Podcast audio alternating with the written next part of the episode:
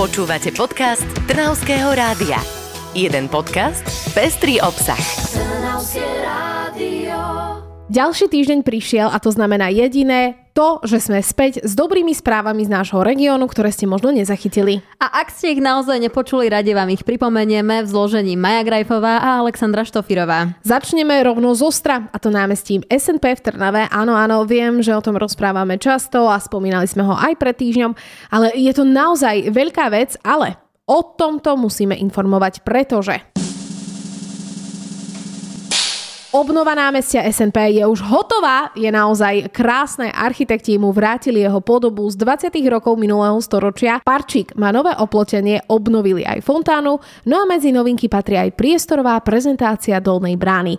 Po novom tak máme v Trnave nové miesto na relax, pretože rekonštrukciou sa námestie zmenilo na pešiu zónu. No tak vidíš, môžeme rovno vyraziť na prechádzku, aby sme si ho celé prezreli. Saša, ale ešte nie, ešte máme kopec dobrých správ, o ktorých musíme poslucháčom povedať niečo za niečo, vieš ako. Máš pravdu, a keď už sme pri tých rekonštrukciách, tak ešte jedna je už takmer na konci. Nie v Trnave, ale trošku ďalej v Leopoldove.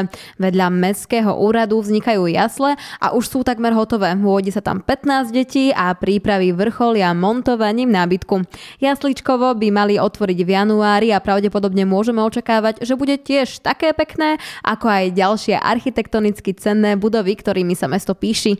Viac prezradila primátorka Leopoldova Terézia Kavuliaková. Projekt na rekonštrukciu detských jaslí nebol výsledkom architektonickej súťaže, ale verím, že architekti, ktorí navrhovali túto rekonštrukciu, sú zárodkou kvalitného architektonického diela, tak to už záleží na nich, či sa rozhodnú budúci rok ašpirovať tiež na cenu v Cezarovi. Prechádzky mestami v našom kraji budú krajšie, oplatí sa ale zavítať aj do obcí, napríklad Zavar rekonštruuje cintorín, no okrem toho tam modernizujú verejné osvetlenie. A prečo je to dobrá správa?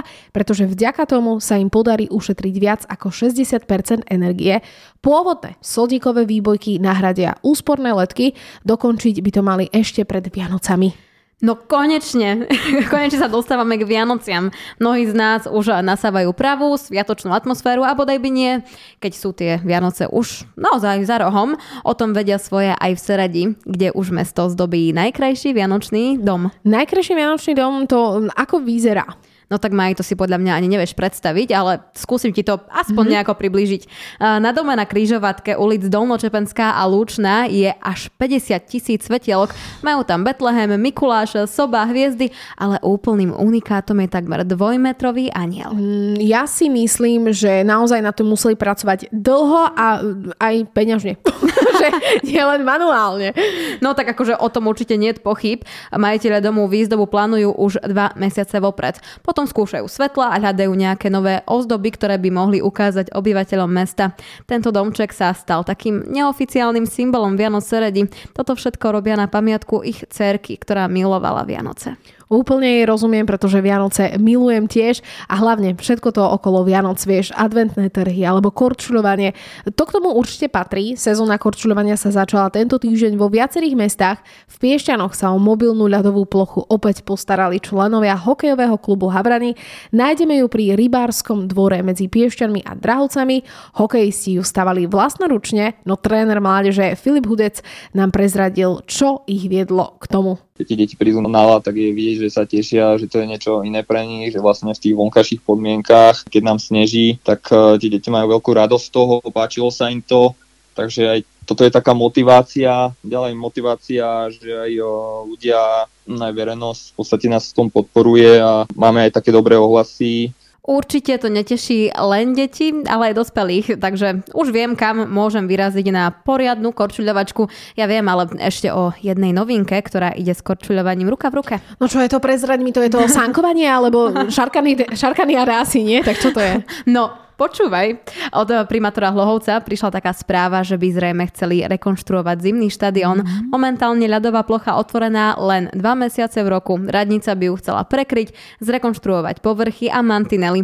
Vďaka tomu by mohol byť zimák otvorený minimálne 4 mesiace. Podobne ako v Zavare, aj v Hlohovci myslia ekonomicky. Chcú tam nainštalovať fotovoltické panely a tak ešte viac znížiť energetickú náročnosť. Tak vidíš, to znie naozaj dobre. Myslím si, že teraz je ten správny čas na prechádzku po obnovenom námestí SNP v Trnave.